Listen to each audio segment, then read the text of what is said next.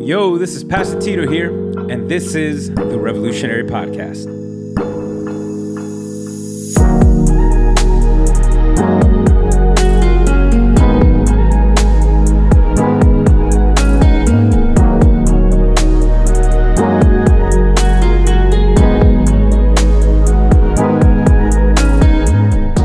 Every week, we look into God's Word so that we can learn how to better revolve our lives around Christ, so that by the power of the Holy Spirit, He can make a difference in us and through us. And so today, we are looking at the second half of Peter's message that he gave on the day of Pentecost, which launched the mission, one of the most successful, if not no, the most successful and longest running movements in the history of the world. And it was something that Jesus instituted with his life, death, and resurrection, and with the outpouring of the Holy Spirit on individuals. And this movement is all wrapped up, and at the core of the movement is one thing a message. This message is important. It is all that we have, and it is the most powerful thing that we have. So let's see the second half of Peter's message to see how we can live out the same purpose are continuing our study on the book of Acts. And so, if you've joined us for the first time online or if you've been for a little bit, my name is Pastor Tito. And so, there is an approach to what we are doing in this year, in that we are slow cooking a book. All right, we're marinating this one. I, I know any rib fans in the house, you know, when you, when you smoke some brisket, that don't take five minutes, all right? That takes some time. But when you slow marinate that stuff, when you slow cook it, it's amazing. So that's what we're gonna do. So we're gonna slow cook a book this entire year. And the main, the main reason being, all right, for number one, let me just talk to Christians. So I want to make sure I communicate in a way, guys, that you are tracking, that you are helping to see that, yo, sometimes I know I've done this too, where we speed read through things and we miss so many amazing jewels that are just laying there on the surface. And then also at the same time, deeper down when we slow down. So, number one, for Christians, I want you guys to be able to get a greater appreciation of God's word. And also for everybody else, that maybe you're not used to reading the Bible. You're not used to hearing. These are probably going to be verses that you're hearing for the first time. Well, I want to be able to help you understand that there is so much more to this book than you realize. And so, as we're looking at the book of Acts, we're going to do part two of this message. We talked about it last week. You were hearing a little bit of it there. So, the Apostle Peter is talking to a group of people, thousands of people that were here to over 2,000 years ago. And his message was primarily making sure that everybody there did not take for granted what was happening because it was a historic moment that we Christians we call Pentecost, which was actually a Jewish holiday there. But there was a historic moment there that he wanted to make sure, guys, I don't want you to miss out on this. You all need to see and understand what is happening and going on because this was something that for the Jews, they were waiting for, they were longing for, hoping one day God would do this. And so my same heart is for you today. I don't want you to take God's word for granted, and I don't want you to take for granted what God has offered us, what He has granted us through the life and death and resurrection of Jesus. And so that is my heart for you as we look at a very interesting and uh, difficult word that Peter had to say, that I'm gonna have to say, and it's gonna be a bumpy ride, but it's gonna be fun. All right, so here we go. All right, so let's look at Acts chapter 2. We're gonna keep going. Peter was mentioning, we stopped halfway through a message that he was saying, and so we're gonna pick it up where we left off. And here, Peter gives four different appeals, and we're gonna look at his first, a personal appeal that he gives. So let's just read quickly Acts 2, just one verse, verse 22. So, after he quotes from this old prophecy from the book of Joel that was written hundreds of years before, he says, Fellow Israelites, Listen to these words that he's about to speak. This Jesus of Nazareth, y'all remember that name for a future day or maybe even today, uh, we'll see. Jesus of Nazareth was a man attested to you by God with miracles and wonders and signs that God did among who? Among you. He did these things among you through him, just as you yourselves know. Now I'm going to read just one quick verse, verse 32. Later on, he says these things. This God, uh, we're talking about God raised Jesus. He raised him from the dead. We are witnesses of this. So we'll, we'll come back to that in a minute. So I want you to just hear this personal appeal that he is talking to them about. Everything here, just to give a historical context, again, if you've never read or understand what this is, Jesus had been crucified on the cross. All right, everybody knew. I mean, Jesus was the talk of the town. Everybody knew who Jesus was. Everybody was there to see. Yo, he, he had, you know, he, he multiplying all this fish and bread the last time. I wonder what he's gonna do today. I mean, they knew that this guy was different. And these people that are gathered there, he says, Listen, you guys all know. You've not only heard the stories, you've seen the guy. You've probably heard him preach. You've heard him. I mean, the, he would have so many people in so many different ways see him, experience him, hear his words. And so this crowd was very familiar with Jesus, all right, because he had been crucified on the cross. Three days later, rose from the dead, 50 days from that point.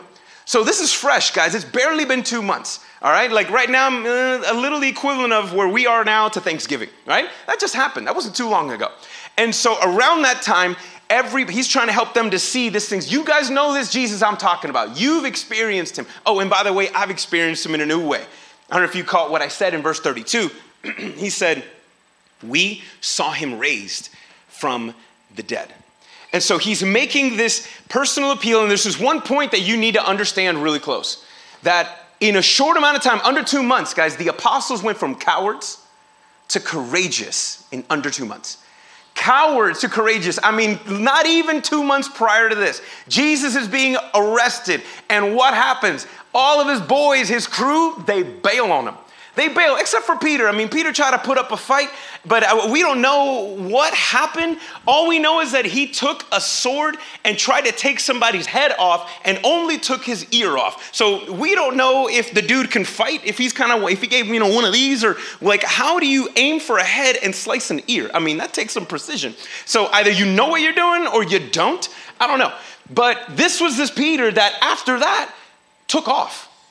These, this is his crew, his boys. And when he got arrested, they left him alone.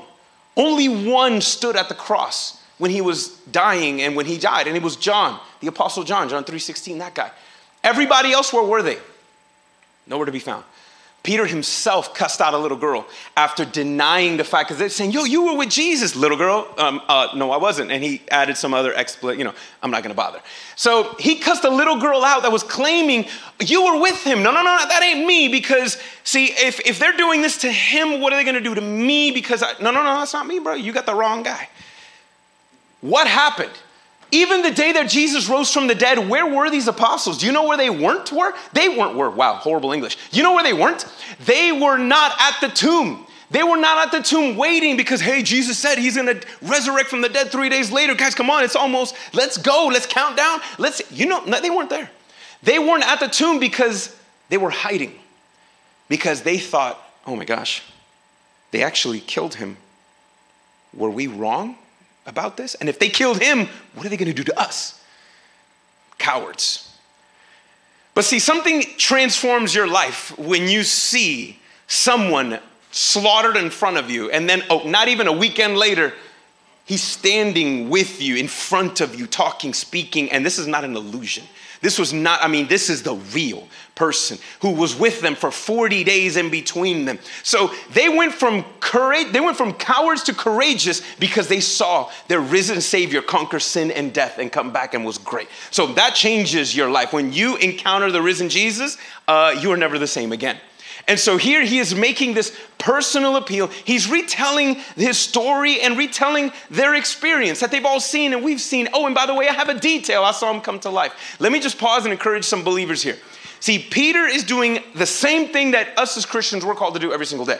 All right, so online, everybody pay attention. If you're a believer in Jesus Christ, I want you to know that the job to relay the information of Jesus is not just my job description, it's all of ours. My job is to help you tell your story better. And so I'm gonna do that right now. And so listen, do not overcomplicate this. I did this. I hear so many Christians do the same thing. Do not overcomplicate t- sharing your testimony or the gospel because you know what a testimony is? It is just you telling your story. That's it. A testimony is telling your story. What did God do in your life? Peter, years later, in one of his other letters in the back of the New Testament, he actually says, Listen, as a believer, you are called and responsible for telling others about the hope that you have. You are not, you, you do not have to answer every single question or objection that everybody has. You don't have to in order to share the gospel. All you're called to do is share the story that you have. Why do you believe? Why do you believe? What was a difference? And guys, that you you tell a story the same way you tell all these stories. You guys know when something happens to you, it's not hard to tell the story. Yo, you got to you know what happened to me the other day, but let me tell you, right? Or or you know it's a good story when somebody starts off with, listen, what happened? Right? Already I'm like, oh, okay, yeah. okay, all right. Okay. What happened was, shush. Listen. But you tell the story because what? It's your story. If they don't believe your story, does it now, does it not validate your story anymore? No, they just chose not to believe it, but your story is your story. And so we share our story the same way, guys. Listen, we talk about our turning points. You share the story of your faith by talking about the turning point. This was my life. Here's what Jesus, when I met Jesus, this is what happened, and here's my life ever since. He is the hinge of the story. You see that? That's it. So don't complicate things. It's not that hard. I'm here to tell you, you know what successful evangelism, which evangelism is just you telling your story. Do you know what is a successful evangelism? Not when somebody believes in Jesus. This sounds weird. A successful testimony is not the fact that everybody that heard it believed it. Success is the fact that you spoke. That's success. The fact that you spoke, that's success. If you keep your mouth shut, that's failure. I used to keep my mouth shut more often than not because in me, this is oh my gosh, what if I say it wrong? Or what if I say it in a way that, that you know, like, listen, this fool, look at, no, I'm not going to believe in Jesus. And then now he's standing before Jesus about, you know, in the judgment throne, he's going to hell. I'm like, bro, why you, couldn't you not send me somebody else? You sent me this B squad guy. Why couldn't you send me somebody else to tell me? I would have believed it, but this guy was a fool. And now I'm going to pay for, that was me. I was so stressed out thinking I need to do it right because if not, they're going to be in hell forever. It's going to be all my fault. Guys, no. Because people are not convinced by your storytelling or your charisma or your this or your that. People are not convinced by that. It's only God that can open up their eyes. But only God can open up their eyes when you open up your mouth. See it? I've said this before, I'll say it again. The gospel is spread the same way gossip does. How do you spread gossip? Ooh, y'all, we're all good at that. Let's be real. We're all good at spreading gossip. How do you spread gossip? You tell somebody, and how do you spread the gospel? Tell somebody. Same thing. So don't overcomplicate it. That is how you share your faith. So Peter go, he keeps on going. He makes a personal appeal, and now he's gonna make a historical appeal. All right, let's go to verse 23. Look at this next verse he says. Peter goes off and says, Though he, being Jesus, though he was delivered up, ooh, y'all watch this. Though he was delivered up according to God's determined plan and foreknowledge. There's some beef in that, those phrases. God, Jesus was delivered up to the Roman officials to be crucified, and God, that was according to God's determined plan and foreknowledge. You, meaning the crowd, you use lawless people to nail him to a cross and kill him. Is that a way to win over a crowd? Okay, think of that. He says, uh, yeah, y'all killed him. You guys killed him. Now, there is something interesting here that you guys got to check in that phrase. He said, Hey, Jesus died on the cross. So, you know, everybody knew what had happened. Everybody knew what had happened. And Peter says this crazy statement that the only reason he knows it is because Jesus, while he was resurrected and spent a month with them, he told them. He was like, Guys, I know you thought this was nuts, nuts, but you know what's even crazier? That was the plan all along. The crucifixion was not a coincidence. It was not a coincidence. Apparently, when we see this, it was the plan A from all along. At the very beginning, if you've ever read Genesis, you know the story. If not, I'll help you. God creates the whole world, and it was good, right? He makes everything. He puts Adam and Eve, he puts people in charge, and then sin enters the world. And then God is like, oh my gosh. It's like, now look, look what they did. Now they messed it all up, and what am I gonna do? I can't believe these two. What did they? It's not what he did, okay? And so I want you to know that when sin came into the world, God didn't flip out. He's not like, oh my gosh, these kids, these kids, my kids, these kids. How am I gonna unravel this? It didn't take him then 3,000, 4,000, however much time in between and be like, oh, all right, now I know. All right, Jesus, we tried everything. Why don't you get in the game and let him crucify you, see if that works? Okay? It didn't go down like that. You know what's crazy is this before God spoke the words, let there be light, and he started the sequence, he knew when I push this domino and it continues on, plan A from beginning before that phrase was uttered was, I'm going to die for their sins and show them my love. It was plan A all along. Jesus dying on the cross was never plan C, D, nothing. It was always plan A. And the fact that from the very beginning, I mean, there's a lot of time that has happened. And guys, you know, we all make plans, and there's so many things that alter your plans, right? You want to get somewhere on time. You want to do this. You want to do that. You want to raise money, save money, spend this, do that. And then things happen that I'm like, all right, well, I got to delay that. I got to wait. I got to do. You know what it was? That God's plan, no matter what happened in human history, God's plan was always constant. It was always at work, perfect. And at the right time, according Paul says, Jesus died at the right time, at the right moment, in the right way. At the right time. That's the interest. It was God's perfect plan. This is what's called divine sovereignty. Sovereignty just shows how in control God is. That no matter what was going on in the world, his plan was going to happen exactly to the T. But here's the thing about divine sovereignty, guys divine sovereignty does not absolve human responsibility. All right? Divine sovereignty does not absolve human responsibility. What do I mean by that? Y'all, y'all caught this. He said, guys, it was God's plan for Jesus to be crucified on the cross. And because you guys were participants in it, y'all guilty. Whoa, hold on. I mean, think about that. If it was God's plan for Jesus to be crucified, somebody had to do it. Apparently, the people there, they volunteered. And so, just because it was God's plan for it to happen doesn't mean that the guilty party is off the hook and they cannot claim ignorance of it. Now, this is kind of an interesting thing. It was like, wait a minute, I thought the Romans killed them, or I thought there was the religious people. Well, well, yeah, there was a lot there. And that crowd that was standing there in front of Peter was thousands of people. And the reason why they were there, we said this last week, it was a Jewish holiday. All right, so track with this. It's a Jewish holiday that Jews from all around the area would gather together in Jerusalem and they would celebrate this. Well, the same people were there 50 days prior.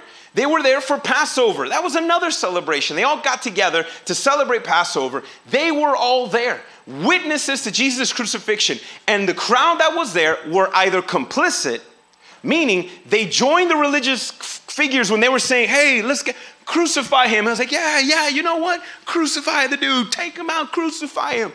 They were either joining in the crowd, crucify him, or they were the ones standing back saying nothing. You guys know that that's actually the wrong thing, right? When you do, you know, standing silent in the face of evil or wickedness, you know that that is wrong. Doing nothing.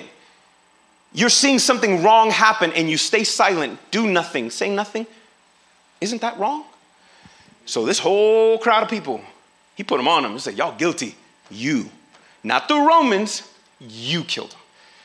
Divine sovereignty does not absolve human responsibility. Just because y'all didn't know what you were doing doesn't mean you're off the hook. Isn't it interesting? What did Jesus say on the cross? Father, forgive them because they they don't know what they're doing. But just because they didn't know what they're doing, they still needed to be forgiven. There was something, there was a penalty that needed to be paid. Listen, I've had this. I know you, you guys have probably had similar experiences, but I've got two speeding tickets. Listen, they were accidents, I swear, okay? Both of them were accidents. I didn't mean it. I didn't mean to speed. I didn't even know I was speeding, all right? And so they were both in the same spot. You think I would learn my lesson. Same spot, two months apart, two tickets, same guy. I mean, it was the same state trooper, pulled me over twice. And so there's a there's the Veterans Expressway here in Tampa that there's a section that goes 75 and another one that goes 60. Okay.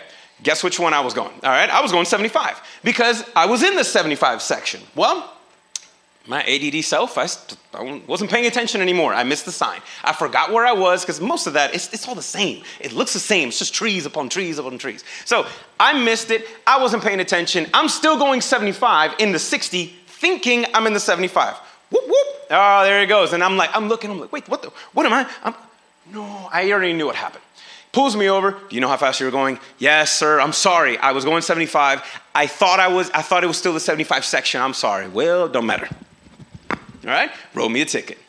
Well, um, two months later, same thing happened. I got on the veterans thinking I was getting on because I, got off in a place that I normally don't go. And so I got in on a different spot. That's what threw me off because I, I'm I'm a ritualistic person like that. I just forgot. I thought I was getting onto the 75 section. Nope, I got onto the 60. So I'm hopping, going 75. Now, no, whoop, whoop, same dude. And I see his, I mean, beautiful white hair. I mean, like, it's the same guy. And so he pulled me over, got me twice. And the same thing, I was like, Do you know why I pulled you over? Yes, I'm sorry, I wasn't making it. Here you go. $584 later, right? Two tickets. But here's the thing I didn't mean to do that. Sincerely, I didn't mean to do that. I did not mean to speed. I did not mean to break the law. And I didn't even know I was breaking the law. But just because I didn't know I was breaking the law, and just because I didn't know what I was doing, does it mean I can be automatically off the hook? You know, the guy could be like, ah, I'll let it slide. But still, I broke the law, didn't I? And he couldn't say, oh, you didn't know? It's okay. You can go. Just because you didn't know, and just because you didn't know you were doing it wrong, doesn't mean that you're off the hook. These guys didn't know that they were participating, they didn't know what they were doing. But yet, they still needed to be forgiven because they were guilty. Y'all follow me? Guys, same thing works for us. Same thing works for us. You do not even know the half, the quarter, the, the percentage of how much you have broken God's laws. You do not. God has a law and a standard. You do not know how badly you've broken it on accident. Because you know what sin is? Sin is not just doing the wrong thing. Sin is not just doing the wrong thing.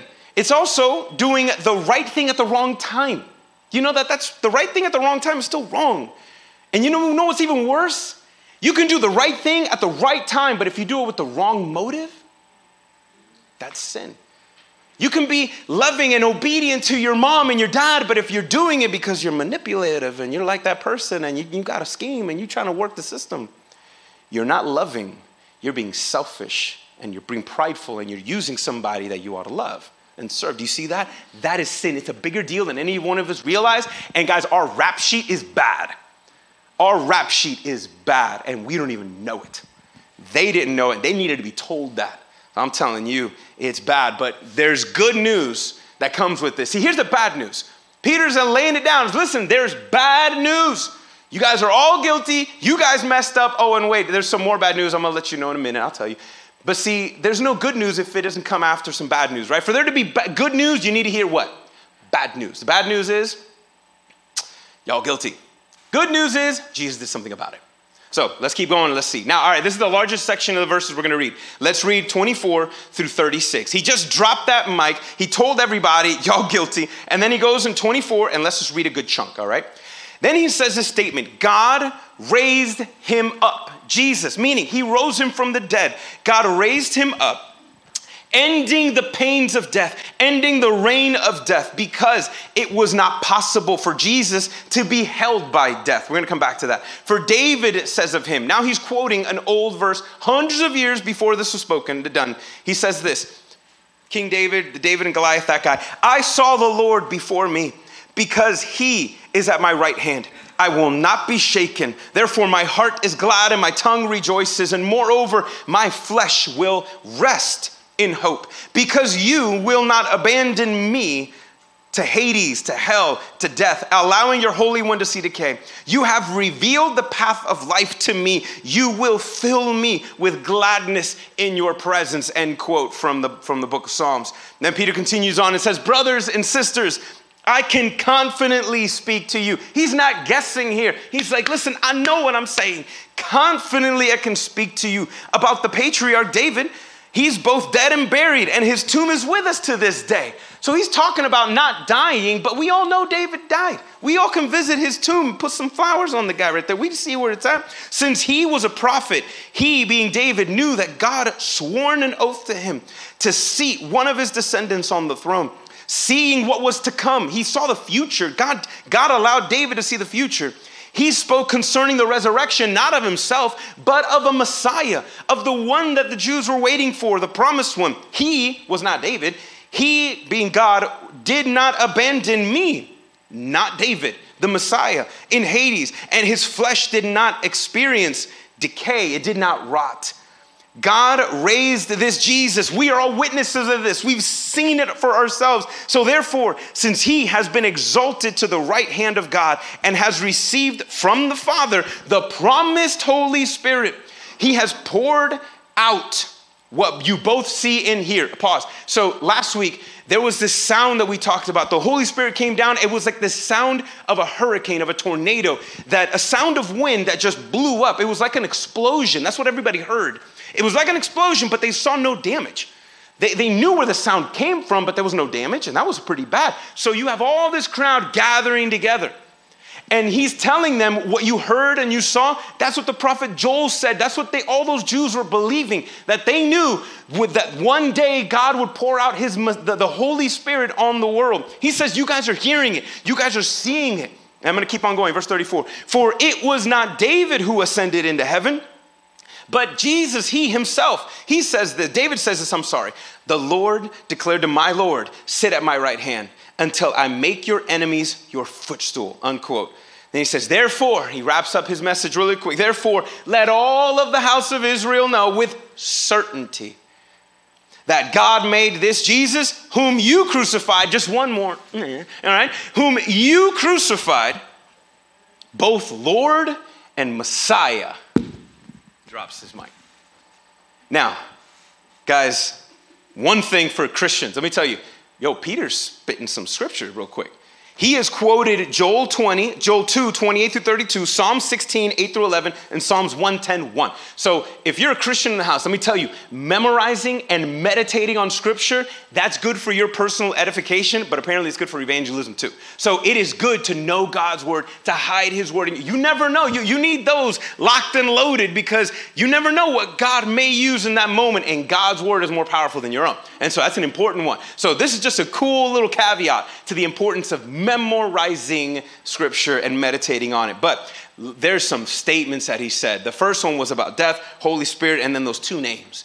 Did you all hear? He said death could not hold, death could not claim Jesus. Why? Because, see, death and hell, that was the association, that was all together. God did not make, God did not make hell for people who are just mean to him, okay? He made it for the devil and demons, those who rebelled against him.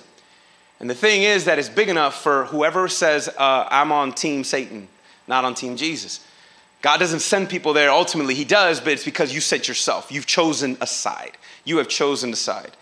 And so, with this moment, He says, Why could death not hold Him? Because, see, death can only have, hell can only have legal rights in your life if there is sin to claim. That's it. Death can only claim your soul if there is sin attached to you because it's what you owe. Peter, Paul says this statement later in Romans. He says, The wages of sin is death. You know what that phrase means? It's this. Y'all know what wages are. Wages is what's owed to you. Think of a salary, all right? What are the wages of the 40 hours a week that you put at your work? Whatever you get paid per hour, right? Or maybe it's salary. That's your wages. Maybe some of you guys don't have a job, so you go to school. What are your wages for school? Well, I study and I do tests to get what? A grade right? I do something, my activity, oh, they owe me something, right? The teacher owes me a grade. My boss owes me money because I'm putting in work for the guy or for whoever, right? That's what you owe. So the wages of your work is your money. It's whatever it is. The wages of your studies is, is uh, your grade. So, what is the wage of sin? What do you get for your participation in sin? You get death. That is what is owed to you.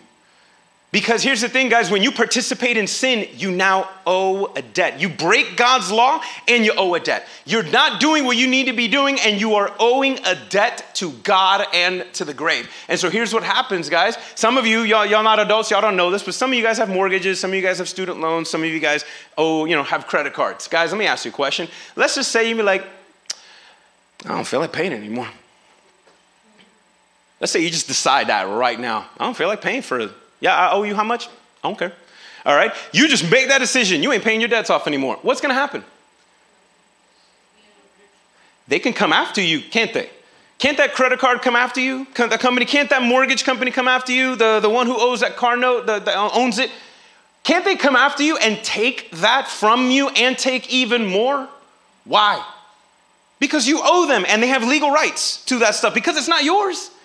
It's not yours, right? They're the owner, you're paying them. If you choose to not pay it, it's theirs to take, right? It's theirs to take. Same thing when you break the law. When you break the law, it's like, hey, you owe a debt to society, and so you have to pay your debt to society. Have you ever heard that phrase before? You got to pay your debt to society. Same thing. So here's what happens, guys when you die in sin, when you die in your sin, it's like, all right, time to pay up. Time to pay off the debt for your soul. What, what, what do you got? I got nothing. So now death has legal rights and hell has legal rights over your soul. But death couldn't hold Jesus. Why? Because Jesus had no sin on him. He said, the Bible says he became sin. Doesn't mean that he did it all. No, he was punished like if he had committed every sin that every person in human history that will ever live will ever have done. He took that whole punishment on the cross. That's what he did. He didn't do it, but he was punished like he did. And so when Jesus seen face to face with, he goes into the grave and, he, and death now envelops him. Death's like, oh, wait a minute. Who, what, what the? I don't, I got nothing on you. I got nothing on you. There's nothing because there was no sin on Jesus. And I hate the fact that I saw this video on TikTok and I, and I hate the fact that I missed this guy's name. I can't give him credit, but he said something so amazing. He said, Jesus lived the most beautiful life ever. Imagine, Jesus lived the most beautiful life ever. He never hurt anyone. He never, he never uh, lusted after someone. He, he never had malice in his heart towards anyone. He, he, never, he never did anything. All he did was beautiful and pure. Jesus lived the most perfect and beautiful life. There was nothing that could stick on him. But yet, when he went into the grave, he stood up and he snapped the chains of death like if there were spaghetti noodles. Why? Because death could not claim him because there was no sin on him. And because he did that for us, he, in essence, he said, Oh, he paid. Remember what I said? When you can break the law, now you have to go to jail to pay back, you know, your debt to society because you broke the law. Well, Jesus got punished like if he committed every single crime, every single sin against God. And so when death was like, pay up, and like, I got you. Boom. By the way, I'm free. I got I paid off their debts. They're all free to go too. That's what Jesus did for us. He paid for the debt of our sin. He was punished so we wouldn't have to be punished. He lived and died and rose from the dead so we can live. That's what He did. He did something amazing for us. And because death could not claim Him, now guess what? If you're in Christ, death can't claim you because you don't belong. You owe nothing anymore. You belong to Him. You belong to Him. That's what Jesus did. And that's what he's trying to help them to realize. This is why death could not hold them. And then he's trying to tell these people, guys, you heard what you're seeing, the sound that you heard. This is what Joel was talking about. It's the Holy Spirit. And the Jews knew, hold on, wait a minute. If the Holy Spirit can only come down in this way, for the, but the Messiah has to come first. The Messiah comes first, and once the Messiah comes, then the Holy Spirit comes down. We're seeing this. This is exactly what the Holy Spirit supposed to do? And if the Holy Spirit came, that means the Messiah already did. That was was shocking to them.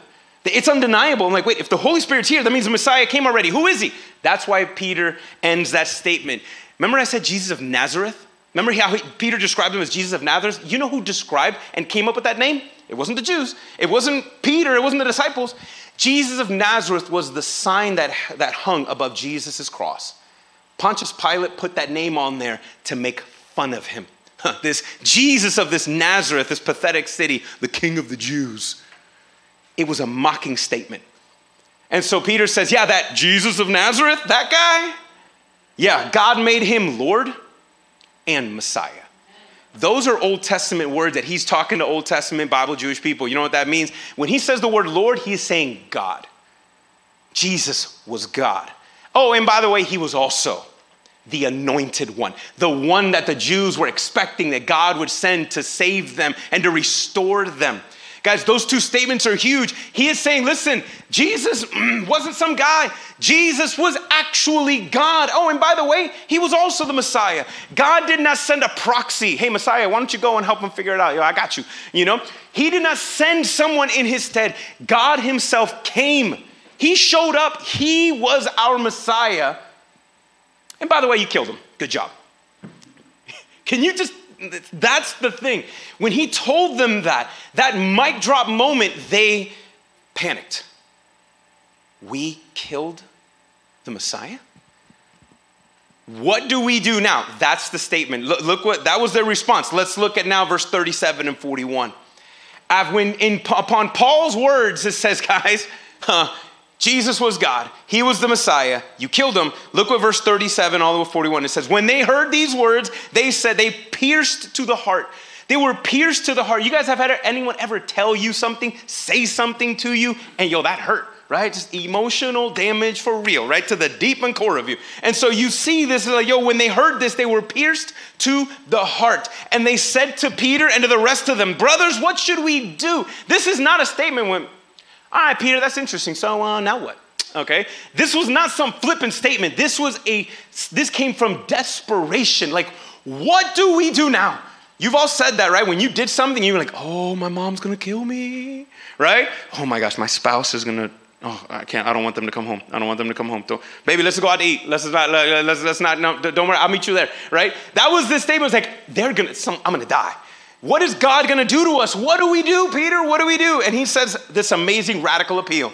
Peter says, Repent and be baptized, each of you, in the name of Jesus Christ for the forgiveness of your sins, and you will receive the gift of the Holy Spirit. For the promise is for you and your children, and for all who are far off, as many as the Lord our God will call, with many other words, with many other words, he urged them strongly, saying, Be saved from this corrupt generation. So those who accepted this message were baptized, and they, that day, about 3,000 people, were added to them, that church. 3,000 people came to believe in Jesus. And so, guys, here's what they're saying they're realizing, what did we do?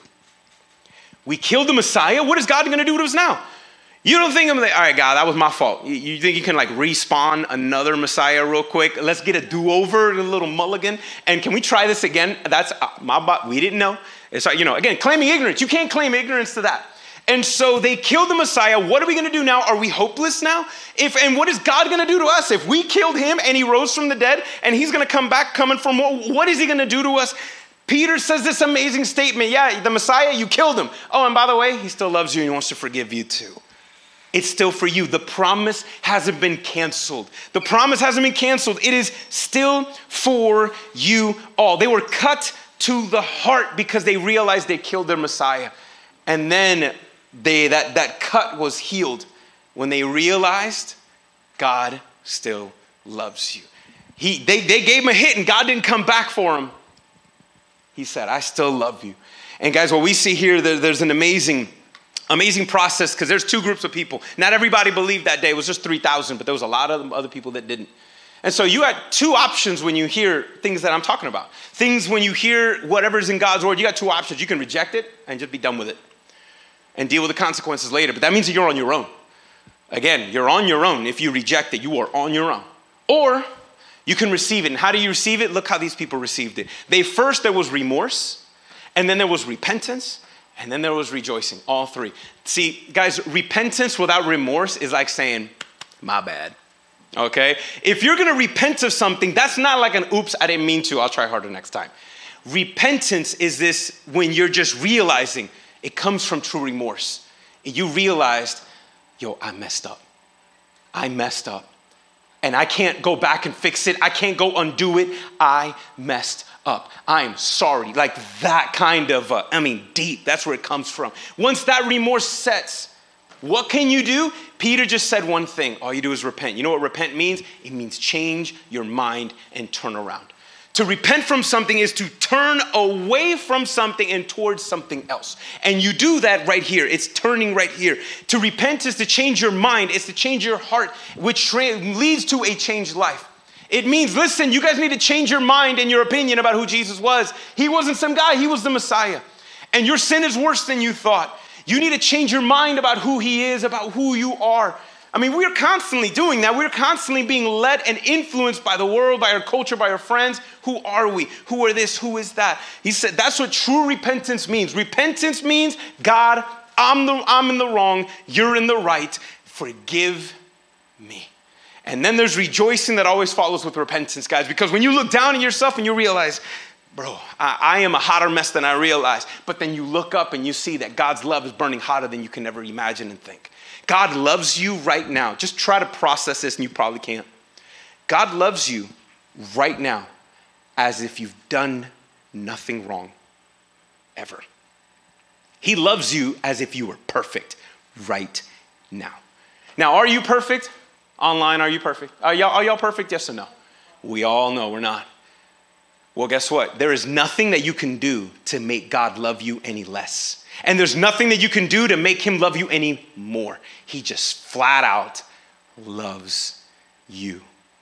That's who he is, despite all this stuff. And his love is able to do and fix and make all those things, but you got to recognize that and turn from whatever this world is and turn from everything and say, God, I'm, I can not do this on my own. I need you. The Jews realized they messed up. Those 3,000 people, they knew they messed up. And guys, here's the thing you, we all know we've all messed up. But if God can forgive the very people who spit in his face, the very people who remained silent at his unjust crucifixion, the very people who shouted out, crucify him, if God, if God can forgive those people who were active in his actual crucifixion, if he can forgive them, what can't he forgive? Good news, guys, nothing. There is nothing that he can't forgive. Not one person that he says, no, not you. You, you, good, but no, not you. I know what you did to me. I remember what you did to my boy. If he can be willing and loving to receive them, guys, there's not one person that he won't stiff arm, not one person that he won't put away. And so, what you and I need to do is the same thing that Paul was trying to get them to understand do not take this, what he did for us, and the fact that we have now, Jesus has not returned yet. Do not take this time, do not take what he did for granted. You guys know what it's like. We've all taken people for granted, opportunities for granted, and what happens? You don't feel it until it's gone, until the person's gone, until the moment's gone. Can you get that person back? Can you get that moment back? No. That's why we uh, we feel weird when we take things for granted. Guys, do not take things, do not take God for granted. Rather, you can experience all that He grants us through His life, through His love, all of it. And we're called to all He asks you to do is to be able to receive it. Receive it in that way that we talked about. We receive it by faith alone. Guys, this is not a life of performance that he's inviting you to. I'm like, all right, you love me? Cool, prove it. Okay? No, this is not a life of performance that now I need to see, uh, I need to see if you really are for real. Okay? It is not a life of performance. This is a life of pardon.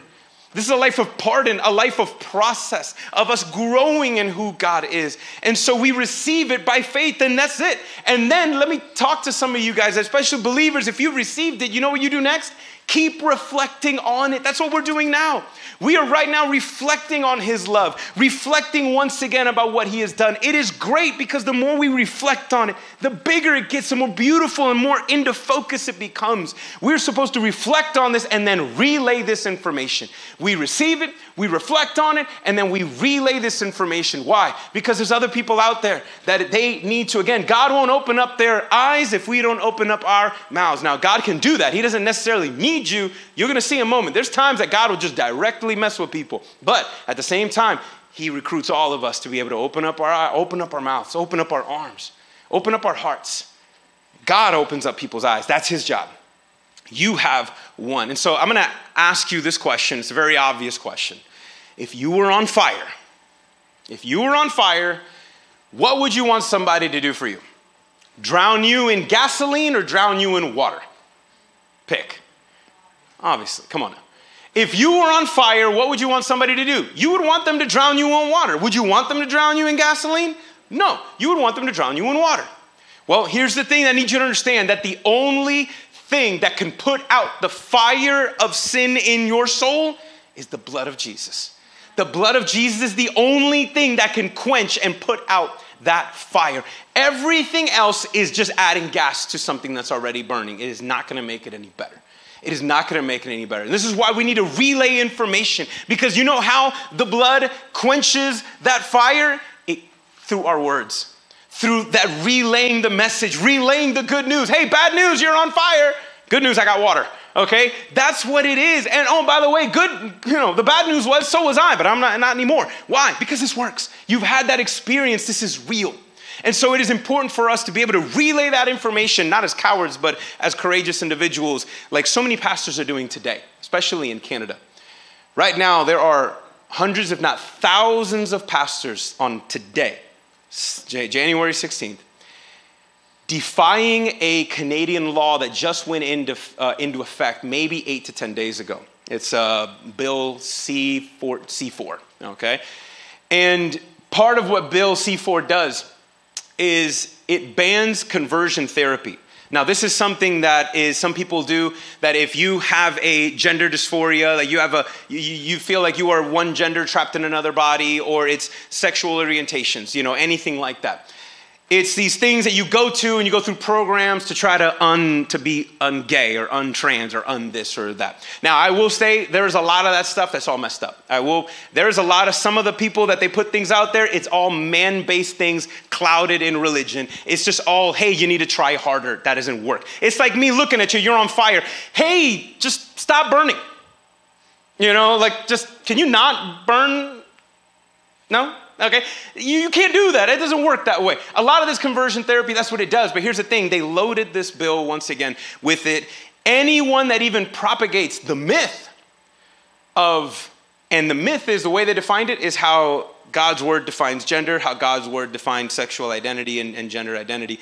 Um, even if you propagate the myth, two to five years jail time of speaking. Not just telling you, speaking. So thousands of Christian pastors right now are standing up in opposition of, and hey, they're putting their lives on, they, they might be arrested after the service today. And a lot of uh, American pastors are doing the same thing today. And that's and I'm here to say, relay the same information, guys. Those people are boldly declaring, listen, God's word matters. I'm not here to make you feel any better.